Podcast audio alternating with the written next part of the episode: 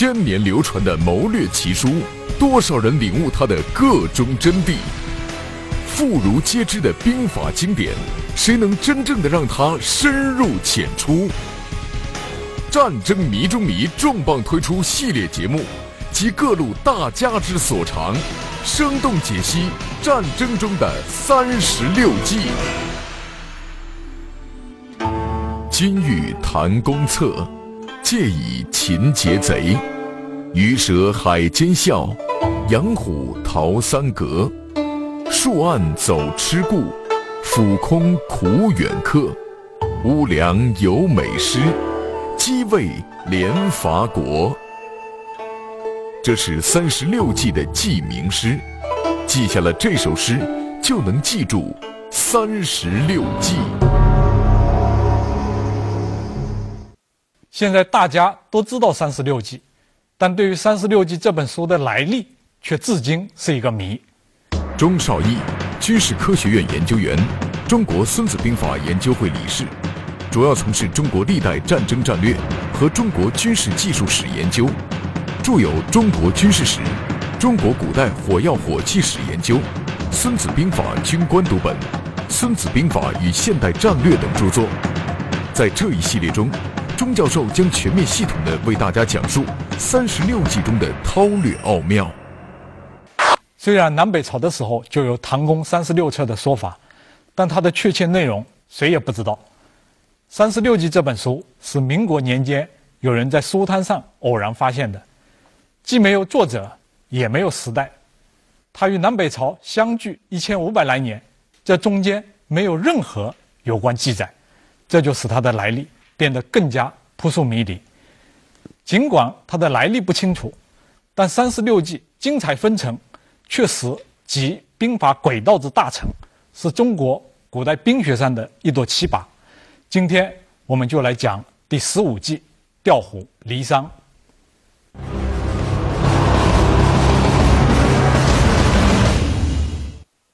调虎离山的思想在中国起源很早，记名出自战国时期的《管子·形势篇》中，有这样一段话：“蛟龙。”水中之神者也，成于水则神力，失于水则神废。虎豹，兽之猛者也，居深林广泽之中，而人畏其威而宰之，去其忧而近于人，则人得之而益其威。这里虽然还没有使用“调虎离山”一语，但已经包含有。老虎一旦离开了深山，就容易被制服的意思。从这里自然就可以引申出一个结论：要制服老虎，最好是将它调离深山。元明时期，“调虎离山”已经正式成为计谋的名称。如《西游记》第五十三回中有这样的话：“我使个调虎离山计，哄你出来征战。”却找我师弟取水去了。第七十六回又讲到，正中了我的调虎离山之计，反映出这一计在当时社会上已广为流传。在历史上，成功运用调虎离山之计的故事也不乏其例。如东汉末年，孙坚之子孙策年仅十七岁，年少有为，继承父志。势力逐渐强大。公元一九九年，孙策欲向北推进，准备夺取江北庐江郡。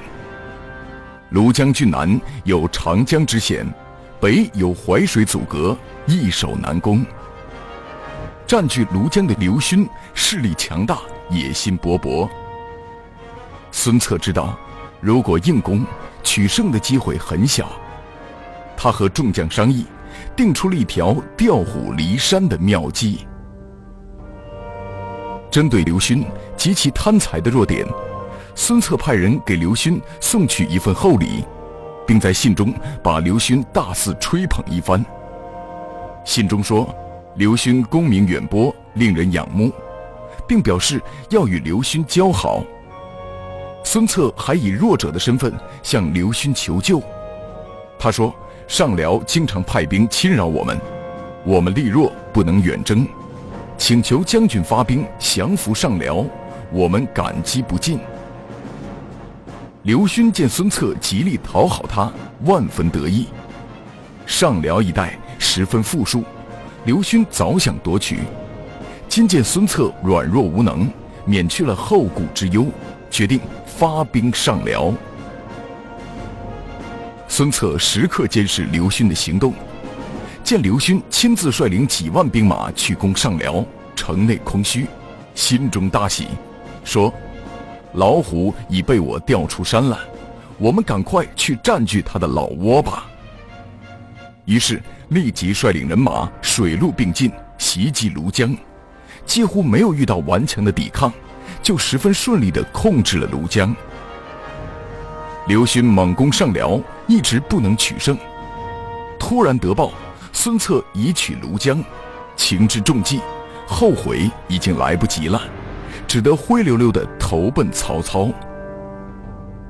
此战例正是反映了，战场上若遇强敌，要善用谋，用假象使敌人离开驻地，诱他救我之犯，丧失他的优势，使他处处艰难，寸步难行。由主动变被动，而我则出其不意而制胜。待天以困之，用人以诱之。王翦来反。这是《调虎离山》这一季的正文，我们对它的内容稍加分析。天指天时地利等自然条件，人指人谋，王指向敌进攻，简指不利，来指让敌人来攻，防指简的反面，即有利。这几句话的意思是：利用自然条件困扰敌人，运用人事计谋诱惑敌人，进攻不利就诱敌来攻。调虎离山之计，是将敌人调离有利阵地，或调动敌人使之兵力分散，然后战而胜之的策略。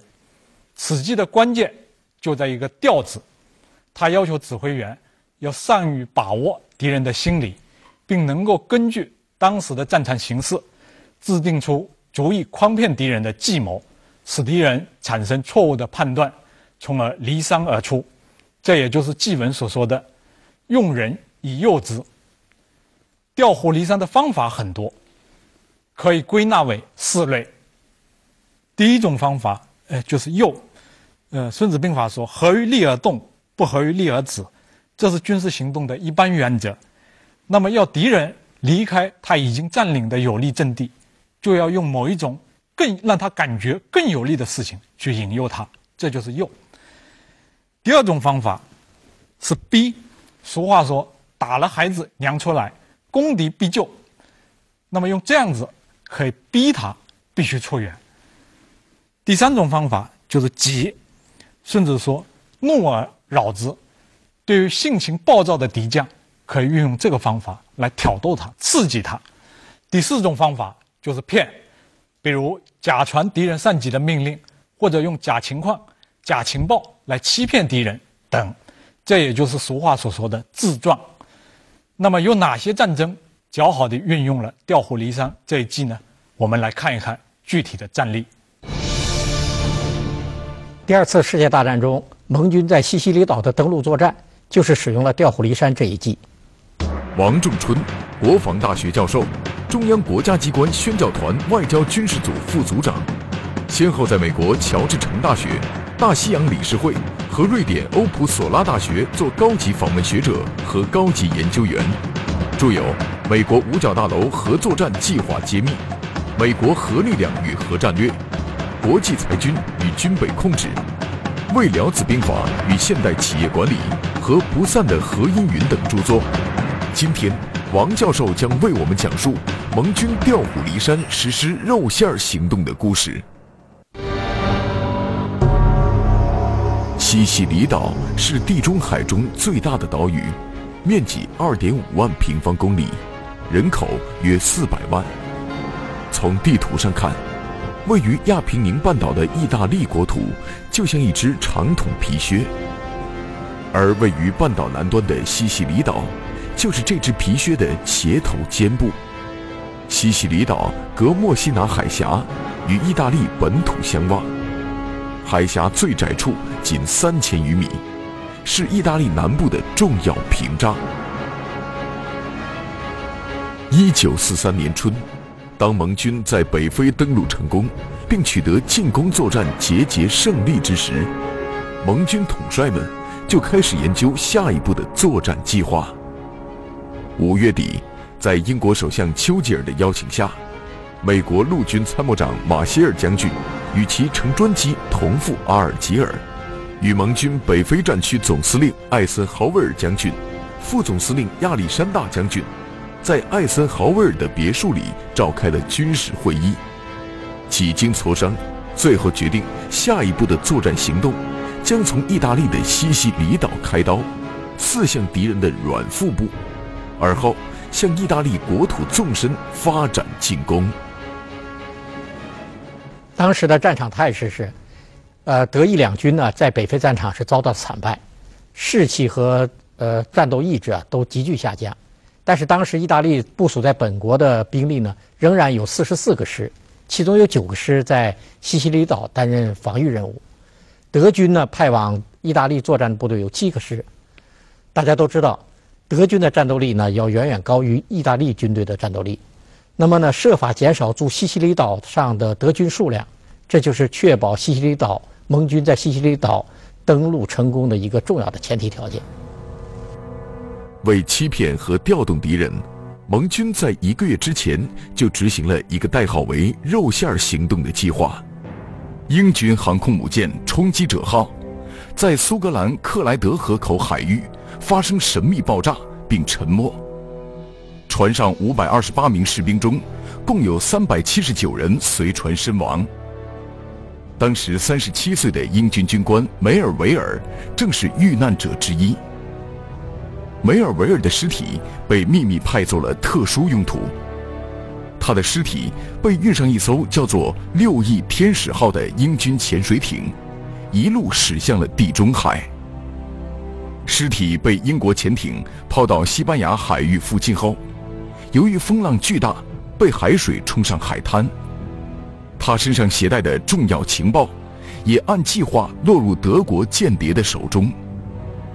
在他身上携带的所谓重要情报，正是肉馅行动的关键。两封密信，一封是英国海军将领蒙巴顿写给艾森豪威尔的信，信中谈到。英军与美军联合作战的问题。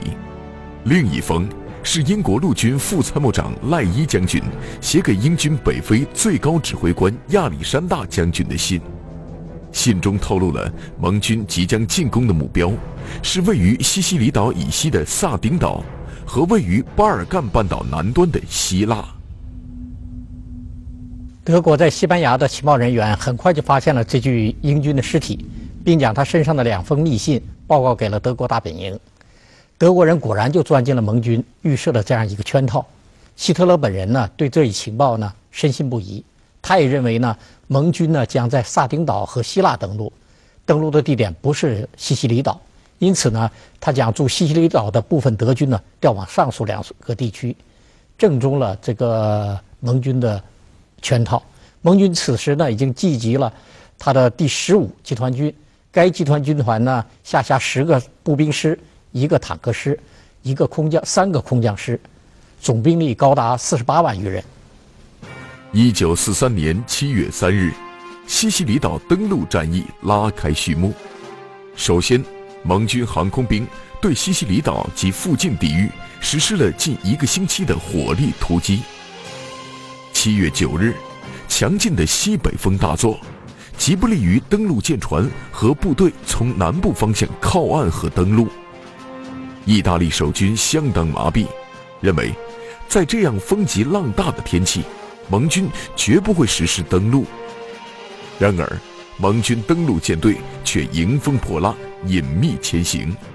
当天入夜，天公作美，风缓浪低。午夜，盟军的登陆部队抵达西西里岛南部。在一百八十公里的宽大正面，突然实施了大规模的登陆行动。空降兵在前进纵深实施了战役空降。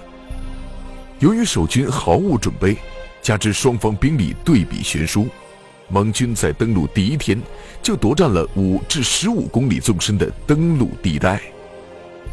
而后，美军第七集团军在左翼，英军第八集团军在右翼，并肩向纵深发展进攻，最终守岛德军一面顽抗。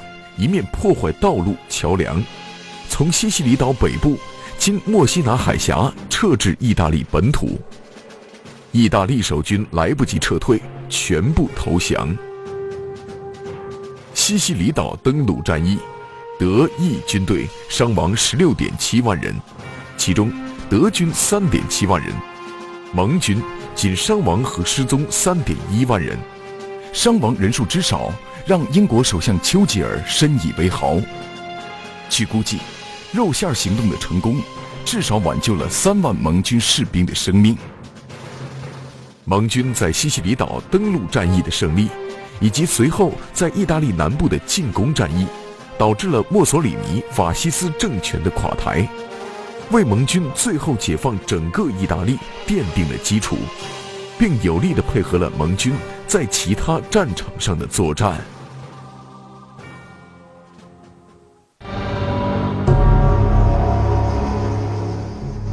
看了上一个战例，我们可以将它的内容与我们刚才分析的调虎离山的方法对照一下，以加深理解。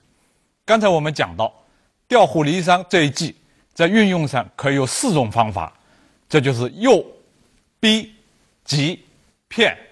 那么在这个战例中，盟军主要是用了欺骗的方法，也就是通过一具伪装的英国军官尸体身上所带的一封假信。迷惑了德国人，欺骗了德国人，使德军产生了错误的判断，从而把主力从西西里岛调离，这样就为盟军在西西里岛实施登陆作战创造了有利的条件。那么，在世界战争史上，还有许多的战例也运用了调虎离山的策略。我们再继续往下看，在长征中间。毛泽东就经常使用调虎离山这一计谋，使红军呢避开强敌的拦截打击。有名的调虎离山吸金沙，哎，就是运用这一计谋的一个完美的典型。徐燕，国防大学教授，中国军事科学学会历史分会副秘书长，战史专家。今天，徐教授将为我们讲述调虎离山袭金沙的故事。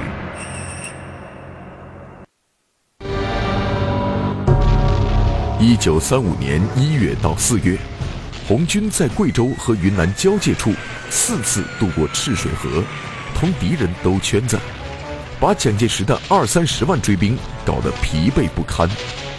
但此时红军自身的减员也非常大，仅剩三万主力红军。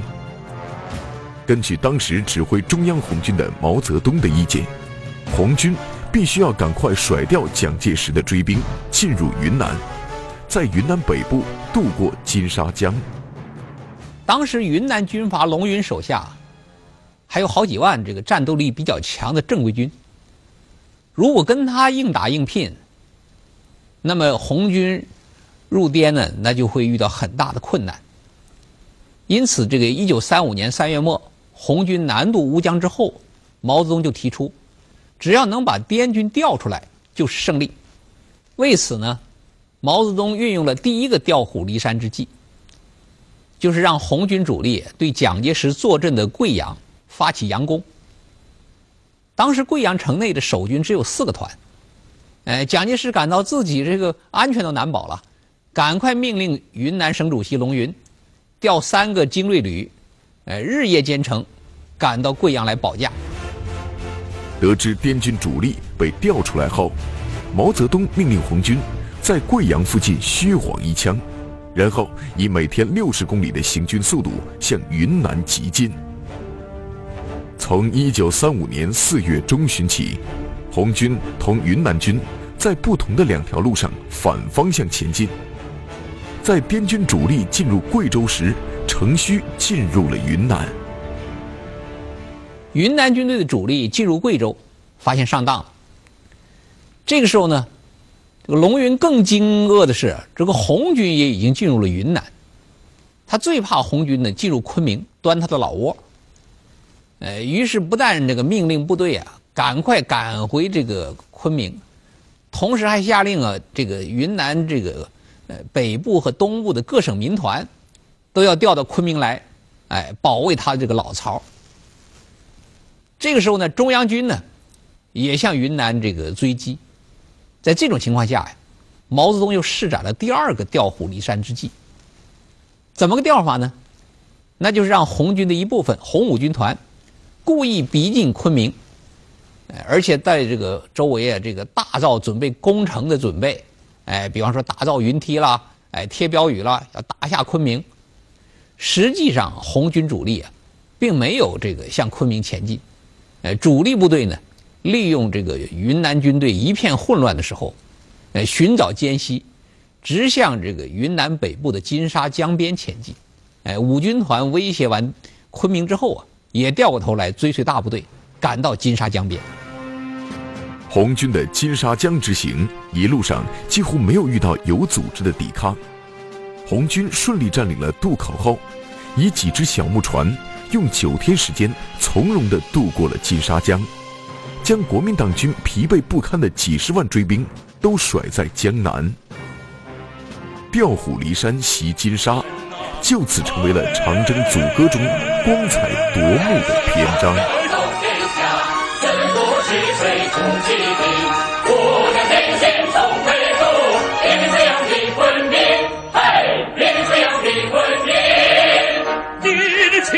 丢烟枪，丢烟枪啊！我引长生赶入城，赶入城。调虎离山袭金沙呀，袭金沙呀！毛主席用兵真如神，毛主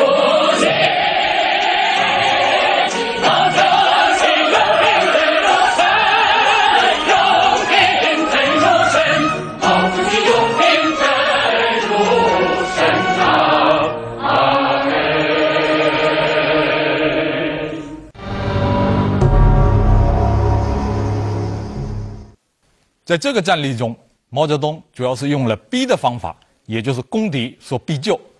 红军先是攻打蒋介石坐镇的昆明，迫使滇军不得不出动救援，然后又造出攻打昆明的声势，迫使敌向昆明集中，从而实现了调虎离山的意图。那么看完这两个战例之后，观众对于调虎离山这一计已经有了一定的了解，可能有一些观众还有一些疑问，为此。我们设了一个互动的环节，跟大家一起进一步进行讨论。下面就是互动区里观众的一个提问：调虎离山与引蛇出洞有什么区别呢？引蛇出洞虽然不在三十六计之列，但作为一个形象的俗语，在军事谋略上也经常被人引用。我认为，引蛇出洞和调虎离山有些相似，特别是二者。多有引诱敌人使之离开巢穴的意思，但二者所比喻的策略还是有区别的。这主要在两者所形容的敌人的态势不同。虎在明处，蛇在暗处。调虎离山所调之敌基本上是明的，而引蛇出洞所引之敌基本上是隐蔽的，甚至是深藏不露的。因此，调虎离山。重在使敌失去有利的位势，而引蛇出洞，则重在使敌有隐蔽而暴露。《